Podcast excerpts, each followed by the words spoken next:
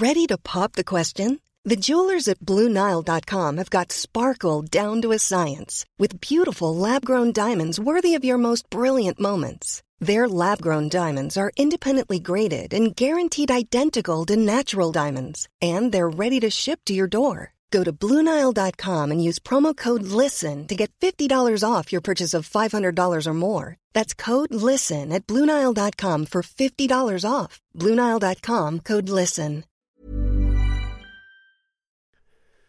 The following on podcast is proudly sponsored by Barbados Tourism. Before we kick off uh, the show, I just wanted to take a moment to remind you that the ICC Men's Cricket T20 World Cup final is taking place in Barbados this summer. This, by default, gives all of my fellow cricket fanatics the perfect excuse to go and book a holiday to Barbados in June and experience firsthand the euphoric atmosphere at the Kensington Oval, the cricket mecca of the Caribbean. If the cricket alone isn't enough to tempt you, then let me be the one to remind you that a trip to Barbados can also include leisurely strolls along the breathtaking coastline, mouth-watering flavours of the world-class Bajan cuisine, and of course, plenty of rum. Head to visitbarbados.org forward slash cricket today to book the trip of a lifetime to Barbados, the best place to be a cricket fan.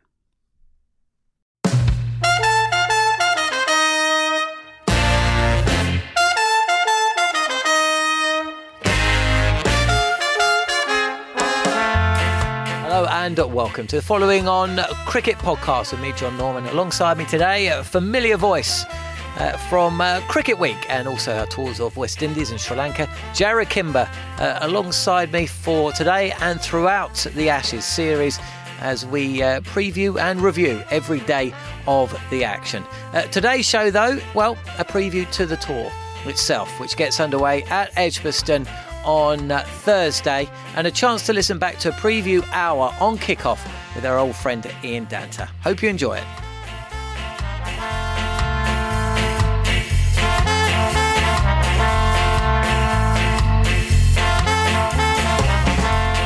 It's a cricket trophy that's only 11 centimetres tall, but it's the biggest trophy of all to fans of England and Australia. The Ashes starts tomorrow. Can England follow up on recent triumphs? Cricket in this country is probably at an all-time high. It's probably got interest that it's not had for a long time, and we've got an opportunity as a team to make this summer a very memorable one. It's huge. Every time you play Test cricket against anyone, it's um, a real honour to be out there and, and representing your country, and, and there's no doubt the history of the Ashes takes that to another level.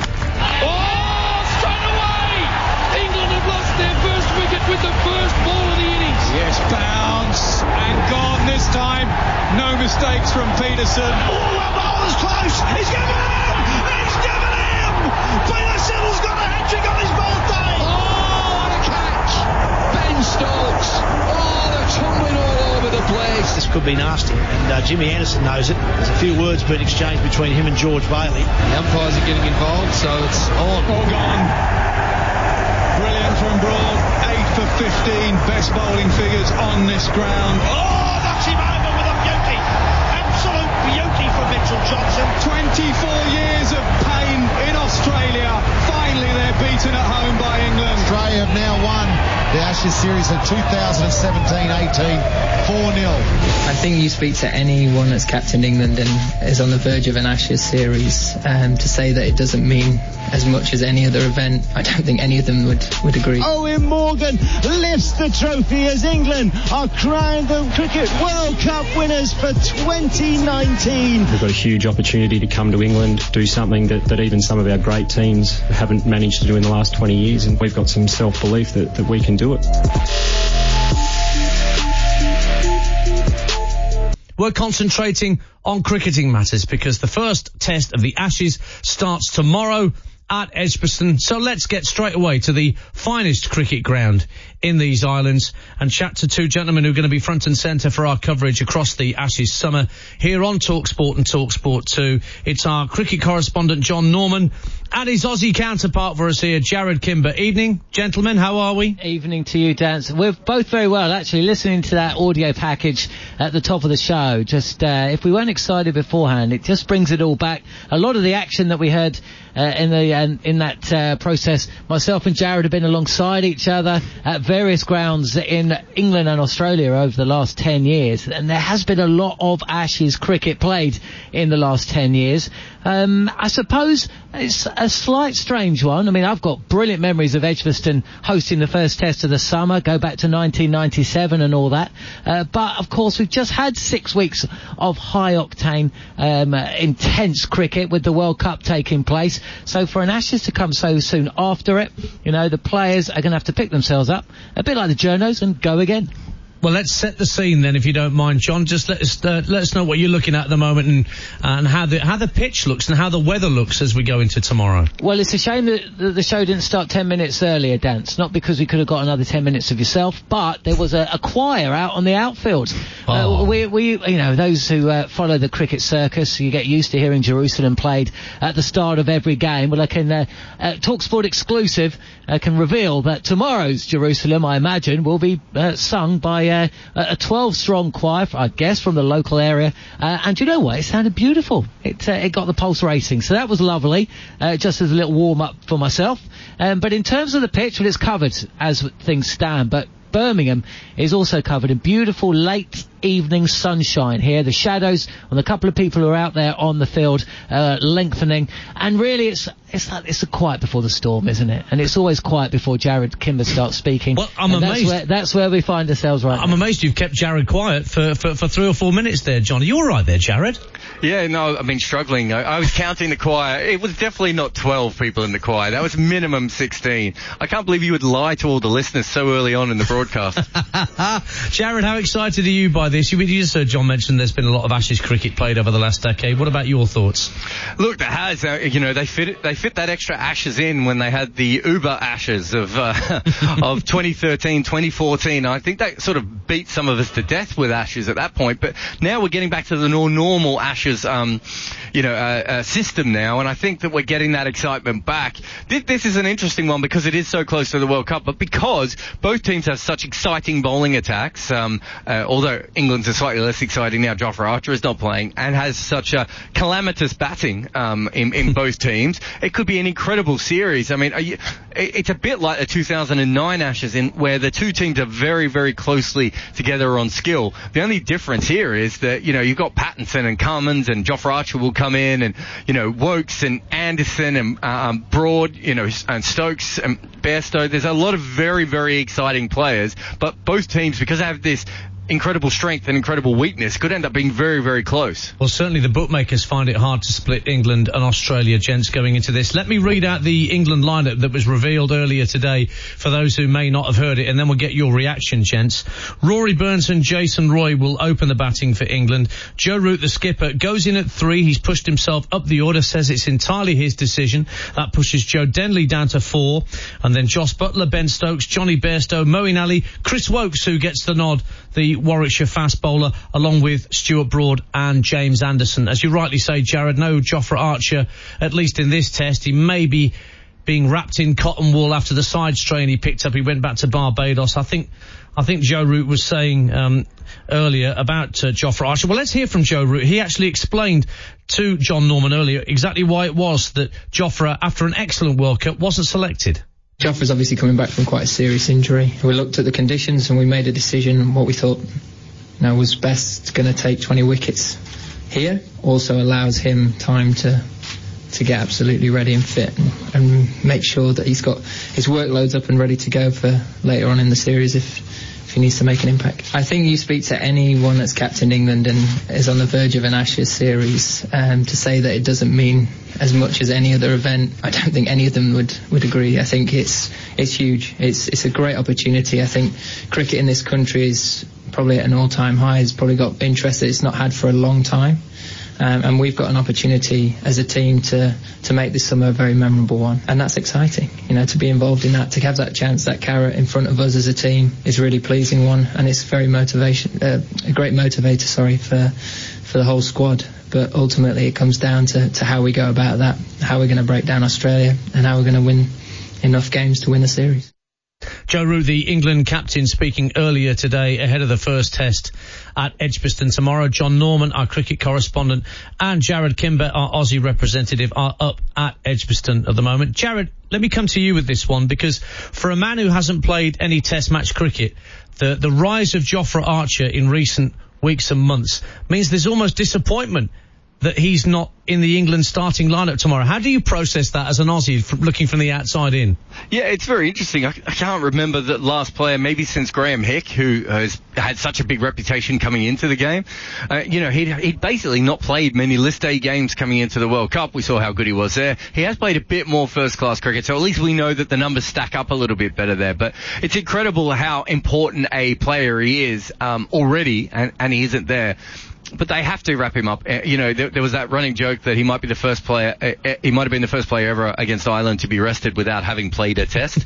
but, you know, he is that you know, he, he, is a special prospect. I mean, we haven't even seen him bat yet. I promise you, Jofra Archer can bat as well. Um, I don't think he's quite on the Woakes level, but he's certainly a very good uh, batsman. And he also bowls left arm wrist spin sometimes in the nets for fun. He's one of the most incredibly talented cricketers I've ever seen in fielding, batting, bowling, uh, you know, the entire package. So you can see why people are excited by him. And I, I can tell you this for a fact, the Australians did not want to face him in this Ashes. They were hoping that he would struggle a bit in the World Cup and that they go back to the dependable players. So him not playing the first test, I think Australia will be happy with that. I'm not sure it makes a big difference though, because if it is going to be a normal, Bir- uh, sorry, Dance, to say this, but a normal Birmingham grey day, um, and it's going to swing around a bit, then then you would think that uh, Woakes is going to be perfectly suited to that. Obviously on his home ground as well. well. The thing is, uh, John, we we talk about we used to talk about Edgbaston being a result wicket, but everywhere in first class cricket appears to be a result wicket these days. There don't appear to be too many drawn test matches. There don't appear to be too many flat tracks anywhere.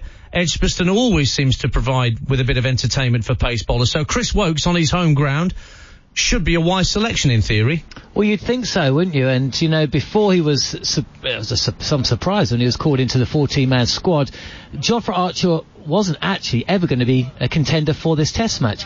Bizarrely though, Chris Woakes' record is actually better at Lords, which is a test match that many people were tipping Jofra Archer to come in for and may still do so because we've got about three weeks between now and then. So that will be an interesting dynamic in itself.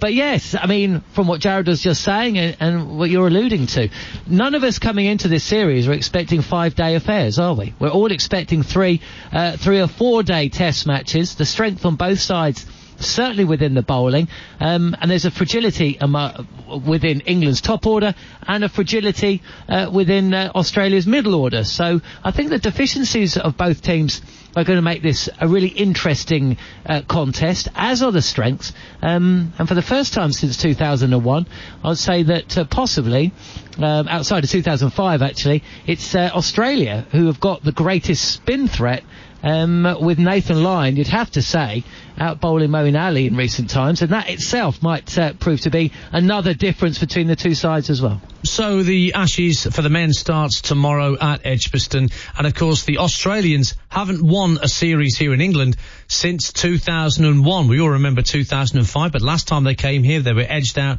3-2 in tests as Anderson and Broad did the business. Different captain this time around, Tim Paine is in charge of the Aussies on this tour. He can't wait to get going.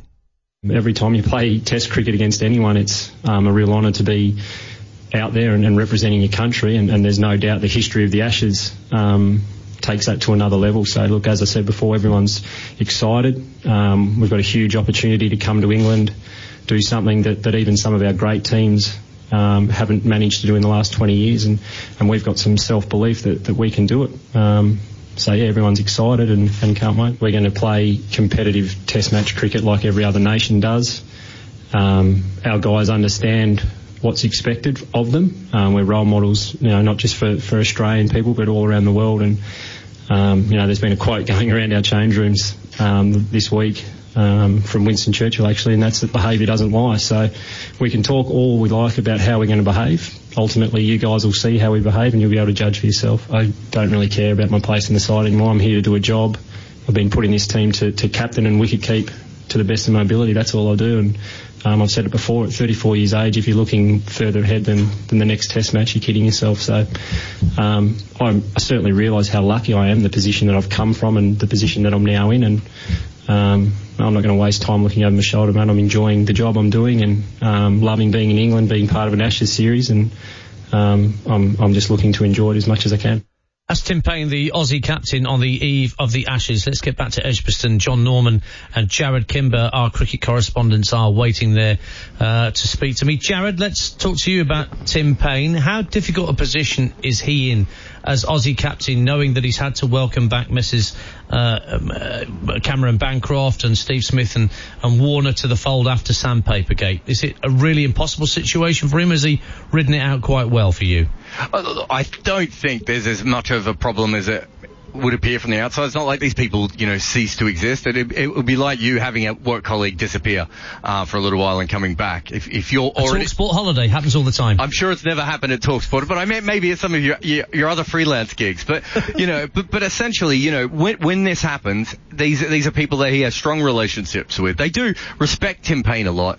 Uh, will they be, you know, there will be murmurings uh, within the team, I think, if they start to lose, that perhaps Tim Paine isn't there. I know that the ex-players are already starting to say this. I, I met up with one of them a couple of weeks ago, and I, I won't say his name, but but he was basically saying, you look at this squad, and Paine might be the weakest player in it, um, which is probably true in many different ways, especially with Wade actually batting so well of recent times. So it's not a problem always. Think of Mike Brearley; he was the weakest player in the England squad in 1981, but what a captain!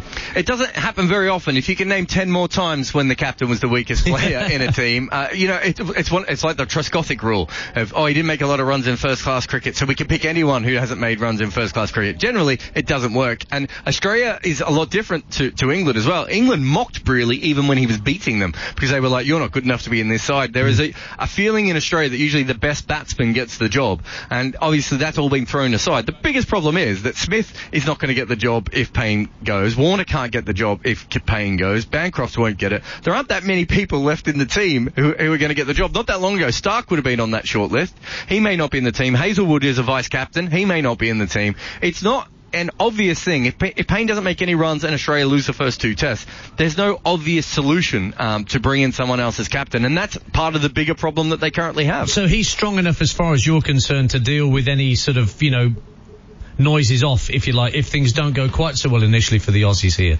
I, I don't think that's going to be a problem. Yeah, I think you know Paine is um Paine was an incredibly talented junior player who probably should have had a 15-year career for Australia, but had a uh, basically was behind Brad Haddin and then got smashed on the hand. His hand was completely mangled. He couldn't make a run for about seven years after that, and he still got his way back into Test cricket in, in his you know in his early 30s and has found his way as captain. Everyone respects him. He's a very strong person. He's not he's not a normal Australian captain. He's not very loudly spoken. He, he won't say anything uh, too over the top, but he's he's a very strong cricketer and he's very respected. His problem is is he may not be good enough to actually make runs at number seven. And also, if he does fail with the bat, Matthew Wade's behind him. That makes straight away that would strengthen the Australian batting, and uh, that means that Paine can't play. And as I said, that, that brings in a whole cavalcade of other problems. But that's not really Paine's problem. That's kind of the, the Australian team structure's problem. John, the interesting thing from us looking at the Aussies from our perspective as England fans is that it looks like Paine is going to vary his pace attack. As, as Jarrod mentioned there, Stark isn't certain of his spot, nor is Hazlewood. Peter Siddle still knocking around as a potential Ashes bowler. It looks from the noises he's been making, Tim Paine, that there's going to be a lot of rotation around this pace attack for Australia this summer. As there will be for England. You know, you mentioned Jofra Archer before the break. Mark Wood, last time out in a test match before Ireland, that is.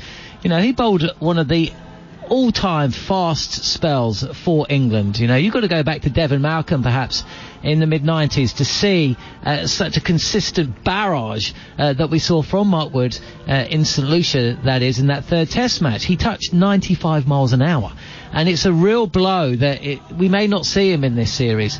England came in to this five test series with six te- with five tests in six weeks by the way knowing they had to adopt a horses for courses strategy. Australia have done exactly the same thing. Mm. there's no way that england are going to be bowling the same uh, bowlers throughout all five and there's no way that australia are. Uh, both sides you'd have to say you know have got rich stock. Australia go in with a different strategy three fast men and a spinner of course, England blessed as they always are with strong rounders. It means that uh, Ben Stokes is going to be part of the side. Uh, of course, he missed the last Ashes, but there's a very familiar looking um, team if you if, on both regards because if you look back at the last series in Australia, you know who was it who was bowling for England? Chris Woakes, tick. Stuart Broad, tick. Mm. Jimmy Anderson, tick. And who was it who was bowling for Australia? It was Pat Cummins. It was Josh Hazlewood, who may miss this test, but will feature at some point. Stark as well. Um, and so, yes, Siddle is uh, is coming back into the side. Possibly for me, a more defensive uh, minded outlook. Australia needs someone who can just dry up the runs at one end and let uh, the likes of Pattinson and Cummins and Stark, uh, if he if and when he plays, you know, really uh, run in. Um, but both sides for me have got very strong stock and both come in with very similar outlooks. They know that their their pacemen are not going to be able to play all five, so they are going to pick them according to suitability for the pitch and conditions, and that is why Australia still haven't decided between Hazlewood and Siddle. Millions of people have lost weight with personalized plans from Noom, like Evan, who can't stand salads and still lost 50 pounds.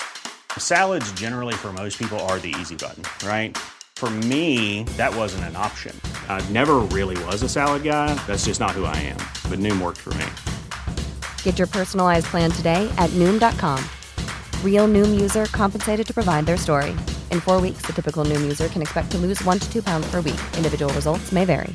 Mom deserves the best, and there's no better place to shop for Mother's Day than Whole Foods Market. They're your destination for unbeatable savings, from premium gifts to show-stopping flowers and irresistible desserts. Start by saving 33% with Prime on all body care and candles. Then get a 15-stem bunch of tulips for just $9.99 each with Prime. Round out Mom's menu with festive rosé, irresistible berry chantilly cake, and more special treats. Come celebrate Mother's Day at Whole Foods Market. The following on podcast is proudly sponsored by Barbados Tourism. If your passion for travel is on par with your passion for cricket, then I have some excellent news. The ICC Men's Cricket T20 World Cup final is being hosted in Barbados this June, which makes it the perfect destination for your summer holidays this year.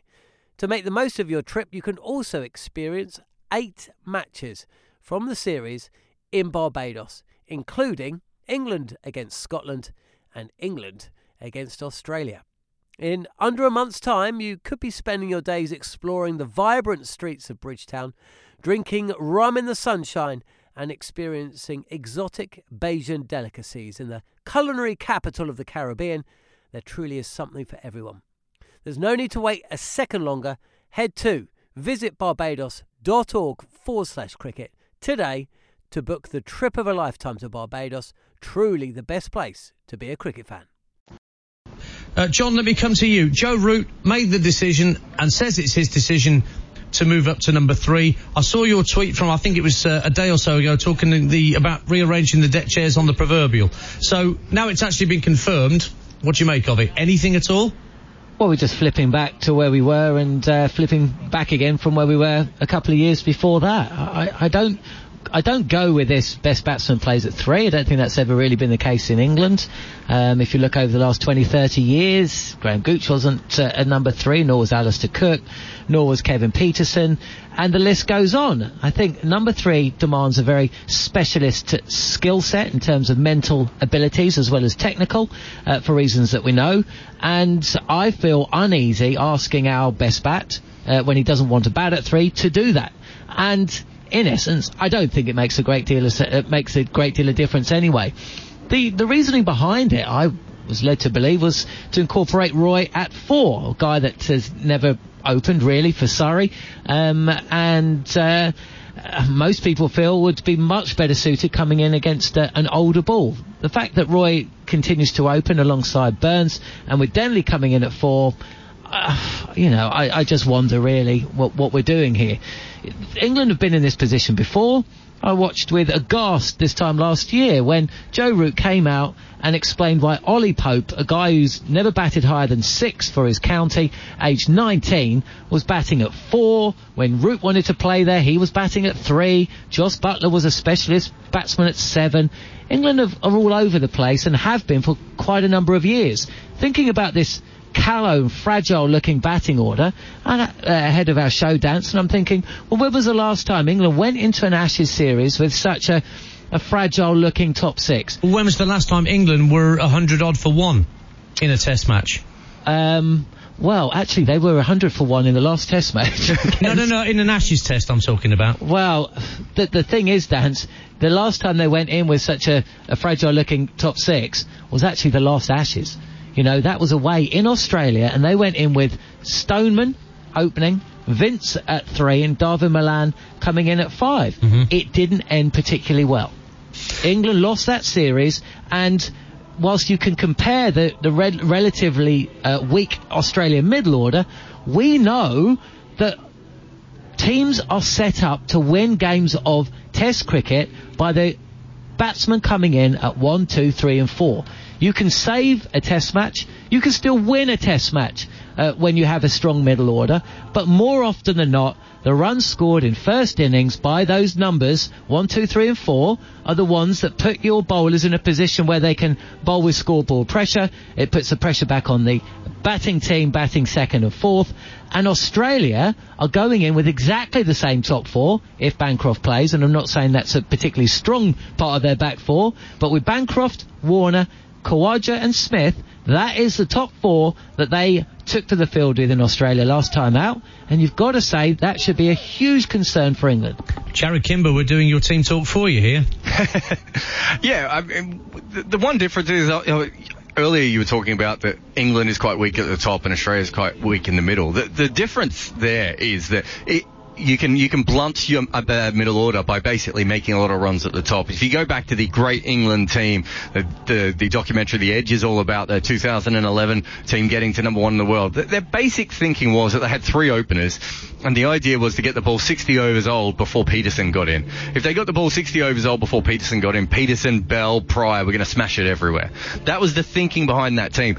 Australia has the opportunity to do that. The problem for England is they haven't been able to do that for a very long time. So the actual strength of England's team, this middle order of Bairstow, Stokes, Buttler, and Moeen coming in at eight, and, and Woakes even behind him they, they can't be used as a strength because they're spending most of their time putting out fires. And, and the truth is, moving all those guys up the order doesn't help either because they don't have the skill sets that, that you need to go up the order. So it's a really interesting, you know, a, mix of these two teams that you have. I think both teams, you know, Australia would love to have an all-rounder, the, the quality of Woakes, let alone the quality of Mo or, or, or, or Stokes. And, you know, England would love to have an opening batsman like Dave Warner to come out or, or a top, or, you know, number three like um, Smith to come out. So it's a completely, you know, sort of different situation or different problems that the two teams have. Five tests to come then, John. We start where you are at Edgbaston, which, let's be fair, John, is a ground where England have a pretty good record against the Aussies. Six test wins to three in Ashes test matches. Yeah, absolutely. I mean, be, before 2005, I think Edgbaston was the only live test match England had won uh, in about 20 years. You know, we made reference to it. Darren Gough steaming in alongside Devon Malcolm, Andrew Caddick, and then that huge partnership. I still remember it like it was yesterday. You know, where I was following that test match. And, you know, supporters of a, of a football team that's maybe uh, outside the top six or, uh, you know, what you get supporting a team like England in the 80s and 90s was that sense of disbelief. I can't believe exactly what I'm seeing. As then, uh, of course, Nasser Hussain and Graham Thorpe racked up 200 in second innings, and off we go. We, we started the series with a victory. Boy, oh boy, would England take that again here. Because uh, Edgbaston is a strong ground for them. I mean, you will not find, and Tim Paine was asked this about how intimidating it is to play here. Now, I don't think it's intimidating, but I know that that Hollies stand, once we're getting to beer o'clock time, and you're fielding out on the outfield and maybe it's not going your way, it is incessant noise throughout days one, two and three, which are all sold out the pressure is going to be ramped on Australia, not only because of that, but of course we've got the Sandpaper Gate, Barmy Army. Air, uh, this is one of the grounds, and the Barmy Army are in good voice, and of course the muscle memory of this place, the experience of these players, and they only played here a couple of weeks ago in the semi-final of the World Cup. That went England's way, of course. 2017 Champions Trophy, that went the way of England. In those tight moments, that is where home advantage comes to your aid. You know the conditions, you know the pitch, you've got the fans on your on your side. England have got to start this Ashes strongly, and there can be no better ground, uh, Trent Bridge aside, in world cricket that England would rather start an Ashes campaign than this one here in Birmingham. And yet, there is no Trent Bridge Ashes test this time, John. We've got Lords, Headingley, Old Trafford, and the Oval once we're done at Edgbaston. Well, I know if I, somebody's yeah. got to miss. I mean, Edgbaston's missed out before, of course, for, for big Test matches, and this is kind of a, a, a, a direct result of, of the, the the era we're in in English uh, cricket, where there are so many suitable grounds. The Rose Bowl would have a case. Chester-le-Street's held test matches. Somebody has got to miss out. Somebody big has got to miss out because there's always two London tests. Well, you've got to ask, as an Australian, what would you prefer? Would you prefer to play at Headingley? I know you got the scars of 81, but that was a long time ago. Or would you rather play at Trent Bridge? And I think Australia would much rather play at Headingley. Trent well, let's Bridge. ask an Aussie. Jarrod? Yeah, well, I, I suppose. I mean, the last Ashes test was at two back. Uh, was was one of the dullest pitches of all time, wasn't it? Um, oh, sorry, not the Ashes test, the Indian, the Indian India, test. Yeah, 2014. Um, but uh, since then, uh, there was uh, obviously a bit of a spicy deck at Trent Bridge. I think they've been done over a couple of times. They did win in 2009 at Leeds, though, didn't they? So they probably do en- enjoy that wicket. But I think, in general, um, you know, th- there's a reason why Edgbaston, uh, it- it's become an incredible cricket stadium over the last couple of years. The, the organisation here, you know, the facilities have really taken a step up, but also the England players think this is the home ground. Lords is not really home ground because that's for the MCC members. You know, Old Trafford is not quite what it was maybe a few years ago, and, and Edgbaston's really taken over as the most English ground. Remember in, two, I must have been 2015 when Australia played at Cardiff in the, the first test, Lords in the second, and they were thinking, yeah, well, we're okay here. We're doing quite well. They got to Edgbaston and they were hit in the face by the crowd. They really, really affected their players. So I think for them, you know, these grounds do certainly have a different feeling. So therefore, Tim Paine's comments today that he can think of 15 more intimidating grounds than Edgbaston, he's just he's just on the wind up, isn't he? I think if you've played in Australia in front of Australian crowds, you're used to barracking. I don't think. And look, I've had family members in that Hollies stand, and they've come away saying that's a that's it's like a football ground, and this is as close to a football atmosphere as you're going to get in English cricket. But Australians aren't exactly, um, you know, Australians are used to playing in front of predominantly working class supporters, you know, and all of that that that entails. English cricketers are used to playing in front of middle class uh, supporters until you get to Birmingham. so I think there was a little bit of tongue in cheek from Tim Paine, but similarly, I'm not sure that uh, the Edgbaston crowd, when they pick up on those comments from uh, from today, I think they're probably going to uh, remind him along the way over the next three, four, or possibly five days, depending on how long this Test match lasts. So, depending on uh, the weather conditions tomorrow morning when they go out to the middle for, for the for the coin toss, Uh, are, are you inclined to want to have a bowl? Is it going to be? I, I read that it's going to be slightly overcast. I don't know what the weather conditions are likely. Is it? Is putting a, a side in at the start of the Ashes, given the strength of the two bowling attacks, probably the best thing to do? I think conditions will play a part, but we can't see the pictures. We're sitting here now. It's uh, under uh, under covers, but But the weather, the over, you know, a bit of cloud cover, and you know what happens at Birmingham, John. Yeah, I'd be surprised. I think it would have to be threatening to be cloudy, dark, dank all day for a team to bowl first tomorrow. I'm, I'm expecting a bat first. Uh, decision at toss. Look, the Ashes is, is littered with wrong calls at the, at the toss. Ricky Ponting, Nasser Hussain, and all that. But win the toss, bat first, put the pressure back on uh, the opposition. See off that first hour. You know the drill. Uh, dance. You know, you think about it. You win the toss, you think about it, and then you and then you bat. From what I saw from the pitch earlier, by the way, doesn't have the grass on it that we've seen in recent Edgbaston uh, limited overs game internationals. It looks it looks brown, it looks dry, it looks true. I think bat first. Jarrod, the English have already named their side for tomorrow. We heard it earlier. Burns, Roy, Root, Denley, Buttler, Stokes, Bairstow, Moeen, Woakes, Broad and Anderson. Uh, Tim Paine's decided not to name it, but then that's kind of the traditional thing to do. What would you expect him to do at Edgbaston tomorrow. Who do you expect to get the nod in that pace attack? Look, the pitch is, is quite brown, but I, I noticed, I think it was Tim Paine was talking about the, the amount of grass that was still on it. So I think if, if there's that much grass still on it, I think Siddle will get the nod ahead of Hazlewood. If it does look like a flatter, more batting friendly wicket, Hazlewood probably has more weapons. But, you know, Siddle's basically changed his um, style of bowling. I mean, his first ball in Test cricket, he hit Gautam Gambhir in the head, 90 miles an hour. He was a proper quick when he first started, and now he's like a low 80s um, seamer a lot of the time. So if, if the wicket is helping seamers, um, I would expect Siddle, but if it's helping batsmen, I think Hazlewood will, will get the nod. But, yeah, you know, it, Stark is still there and thereabouts as well. If it looks like a real batting friendly one, you want the bloke who just wangs it down as quickly as possible.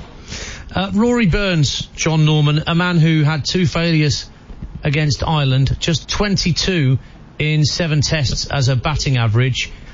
I think the argument is that he's probably under more pressure than anybody else in that top six lineup of England. Oh, mate, look, there just seems to be a sense of inevitability about this. We've been here before. You just have to insert the name uh, Sam Robson, Keaton Jennings, Mark Stoneman, now Rory Burns. And what seems to happen is that these guys are given an opportunity at the top of the order. They start off relatively well, um, compact um, in, in, command of their game. We all make the right noises about where they're going, but the score, the big score, never really arrives. Robson, I think, the only one out of those that actually went past 100. And then as the test matches progress, three becomes four, becomes six, becomes nine, and that score still doesn't come. It almost, it's almost like they become suffocated by the attention, by the fact that the microscope is so on them as they make their way to the crease fielding drills the next day and on the big screen with the likes of Mike Atherton and Nasser Hussain dissecting their recent uh, batting failure.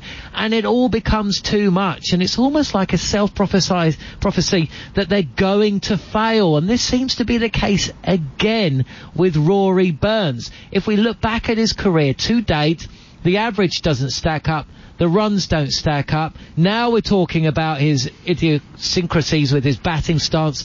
That wasn't being discussed in his first six test matches. He's now n- uh, apparently unsure about, where his off stump is. There's reports he's going back to the Oval for training sessions with Michael Di Venuto we've been here before. It's not where you want to be at the start of an Ashes well, series. We were chatting about this before. Uh, me and the production staff and Ollie, one of our producers, was saying too many moving parts in that batting action. Yeah, but look, we've again that that was something that was said about Rory Burns before he became a Test cricketer, okay? And then, as you know, because we covered his series, his debut in Sri Lanka, um, and then uh, then on to the West Indies. When he's scoring runs, those moving parts are still there. I'm not disagreeing with the comment, and it's and it's a fair one. Um, Eoin Morgan, towards the end of his Test career, was moving around the crease in much the same way. But at the end of the day, the the actual um, the, I suppose the the problem for Rory Burns was that he had his opportunity to get that score under his belt. 80 odd just before the break at Barbados, and he was bowled just before the break. There was a couple of dismissals in Sri Lanka, unfortunate ones. And then it just seemed to be, unlike Alastair Cook during his day or Andrew Strauss towards the end of his career, he just kept on getting out in different ways. Mm. For the first six test matches, that's how it was. That was his opportunity. There are very few cricketers, and I know we can point to Graham Gooch's pair on debut, but at the end of the day, if you do not stake your claim to that position in your first 10 test matches, it is very, very difficult to come back and do so. And unfortunately, there's a case of here we go again with Rory Burns in terms of another misfiring England opener. We see so much white ball cricket nowadays, gents. Of course, we've just had the World Cup. We've had weeks of it here in this country with a white ball. But of course, the Aussies come here, Jarrod, to uh, use the red Duke ball when they're used to the Kookaburra. We often talk about it when England go down under for an Ashes series that they find it difficult to handle the red Kookaburra ball. What about the difficulties that you as Aussies have when you have a Duke ball in your hand? Yeah, well, we had huge problems in 2015 with that, and um, since then the Duke's ball has been used in Sheffield Shield cricket. Uh, partly for that reason, also because they thought it was a better ball. Um, a bit of a wake up to Kookaburra as well, who've rested on their laurels. Their balls haven't improved over the years, um, and they're clearly not the best ball. So the Australians should be used to the Duke balls. The ones in Australia are slightly different, obviously, because uh, the pitches are a bit harder. Hmm. Uh, but the the, ba- the basic feel should not be weird, and that's one of the reasons that Siddle is over here. Is he's a master of the Duke's ball in, in Australia and in England over the last couple of years. But uh, what really changes is the way that you have to bowl. So when Australia came out in the 90s and the 2000s, they had a lot of bowlers who were very well suited to English conditions. Uh, you know, like someone like Jason Gillespie might have bowled 90 miles an hour, but he also pitched the ball quite up and, and sw- swung it a little bit. You know, uh, McGrath was a seam bowler, Damien Fleming was a swing bowler, Kasprowicz was a swing bowler. They had a lot of guys like that. The, the difference over the last couple of years has been that they've had a lot more really, really out and out fast bowlers who like to bang the ball into the pitch. And that's not really, you know, that's not what Anderson does. That's not what Woakes does. It's not even really what Broad does. So I think that's where they've had the bigger problem. I don't think it's the ball as much in, in the actual theories, but they have spent a lot of time. I, I promise you, they've spent almost as much time getting ready for this Ashes as England got um, spent getting ready for the World Cup. This has been on the minds of the Australian cricketers for a long time. So Sandpaper Gate obviously pulled a big chunk of that out of the middle, and uh, I think they'll be a little bit disappointed with the fact that Hazlewood and Stark aren't automatic starters, but they they are used to these balls now. They are used to these conditions. The fact that they had an Australian A team over here, they've had an Australian A team over here for so long. I think James Pattinson could actually swap countries at this point and, and, and play play for the uh, England like his brother Darren Pattinson did. Um, that's how sort of ridiculous it is that Australia have been over here that much, but that's how much they have been preparing over the last couple of years for this specific event. Now, the other thing, gents, about this particular test match that kicks off the Ashes series is it does actually start the what is known as the ICC World Test Championship between now and June 2021. There is going to be a succession of test matches which will form some sort of a, a, a, a league where each team will play with six other opponents, three at home and three away. Are you guys thinking this is a, a, a smart idea from the ICC to bring test match cricket into a, a slightly more understandable format for those who don't maybe follow cricket that closely? For, from a league perspective, uh, cricket, uh, Test cricket is desperate for a league. It makes it easier to sell. You can sell it as, a, as an entire package, which is essentially what is going to save Test cricket, or, or, or, not save it if they can't do it. It also makes sense, you know. I mean, basically, you get uh, New Zealand get Test status in 1930. They don't. W- they win one series over the next uh, 50 years Mm. and don't lose Test status, and they keep playing at the highest level. That's a re- that's not how sport works. You you should be good enough to qualify once, then you should have to keep proving yourself at the top level. So there should be some kind of promotion and relegation within Test cricket. Um, we've we've seen teams over the last couple of years who who would probably beat you know uh, Zimbabwe and even Bangladesh at times, not even get a chance. So it's a ridiculous situation. But this actual Test league is uh, it's a mess. I think is the best way to put it. For one, they made sure that there's nine teams in it, which means there's only three teams out of it which already sounds silly. And then you've got, uh, you know, because Test cricket is such an unwieldy thing, and they're trying to put a league on top of a, uh, of a system that already works, um, and t- you know, series that were already uh, um, there. It means that it doesn't quite make sense. So, for instance, you get 120 points for each Test series, but that's the same as if you play a two-Test series or if you play a five-Test series. So Australia could win this series 2-1, um, and uh, Bangladesh could beat uh, Sri Lanka at home in a two uh, in a two match test series, and they would actually get more points from that than Australia will for winning away from home um, two one against England, which is obviously the the tougher um, series. So basically, little things like that don't really work with it, but it's a step in the right direction, and the reason that they're doing it is basically they are trying to safeguard Test cricket into the future. So I don't want to have, you know, um, no one's had more of a go at the ICC in their life than I have, but it, they are trying to do the right thing. It's just that trying to sit it on top of a pre-existing system doesn't work. And also, until we get it right, the TV companies aren't going to want to buy it anyway, and that's really what's going to save Test cricket is being able to sell it as a league. Probably best to ignore that then and just concentrate on the fact that it's an Ashes series and we've got five tests to come. Get some uh, predictions from you finally, gentlemen, on what you might well see over the course of the next few weeks as these five tests unfold. John Norman, I'll start with you. I'm worried, Dan. So I think this is. I think what we're set up for is the most. Uh, um, the two teams that are so equal. They have deficiencies and strengths in different areas. Um, what I will say though, I think this is the best chance Australia have got since 2005 Mm-hmm. to win a series here. I think what Jarrod just said about them coming here four years in the making, um, I think that's a problem for England because England have been concentrating on the World Cup for four years and they have now had two weeks to really get their head round an Ashes. That's a problem. And there's another problem for me, and that is in 2009, in 2013, in 2015, um, England were lucky and Australia were unlucky. Luck only lasts so long. If Australia are lucky in 2019, Australia win the Ashes. Jarrod? I think England should win this test, um, but I think Australia will probably win the Lord, so that'll mean 1-1 going into the last three. I think it's probably going to be a 3-2 series, but unlike uh, 2015 where Australia won the last test when it was a dead rubber, I think this could be a 3-2 series where it might even be live going into the last test, which would be incredible considering we've just had that incredible World Cup final and World Cup in, in general. So I, I think England are still a slightly better team uh, with their balance and everything. I still think they're better at home, but you know, it's going to be a bowlers series. As we saw, Ireland almost beat England, uh, you know, and I know it wasn't a full strength England, but that actually shows once bowlers get on top and the conditions are favourable for bowlers, kind of anything happens, and I think that's what Australia needs, a kind of anything happens series, but I still think England will just get home 3-2. Gentlemen, enjoy the test match. I'm jealous that you're there. What you should do now, John Norman, Mm. is do the, the, the right thing and take Jarrod Kimber down the Ladypool Road in Moseley for a proper balti. To- Mate, that- well, that's done. what you should, Should we do. do that? When I in don't- no, actually, no. Problem is, mate. Do you know what, Dance? What? Jarrod only eats steak.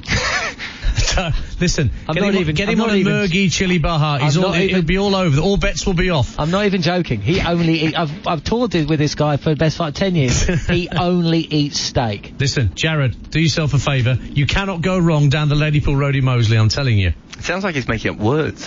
Sounds like, he wants to go on a date with you, Jarrod. That's what it sounds like. No, maybe not. Gentlemen, enjoy the test match. Thanks for coming on tonight. Cheers.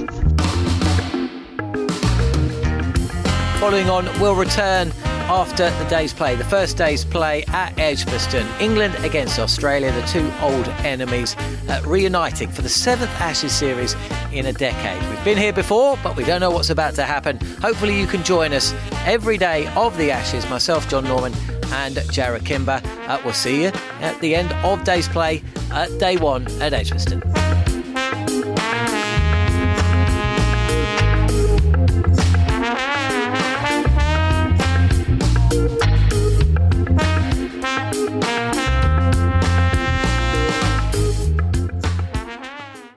The following on podcast is proudly sponsored by Barbados Tourism, and this is your gentle reminder that Barbados is the best place to be a cricket fan. With eight matches from the ICC Men's T20 Cricket World Cup Series taking place in Barbados this summer, including the final, you can experience the summer of a lifetime by booking today. Aside from immersing in world class cricket in the sunshine, Barbados is the dream destination for all travel enthusiasts. It is where adventure meets paradise, the culinary capital of the Caribbean, and better still, the birthplace of rum. If you're keen to unite with cricket fans across the globe for what is set to be an unforgettable summer, then head to visitbarbados.org forward slash cricket today.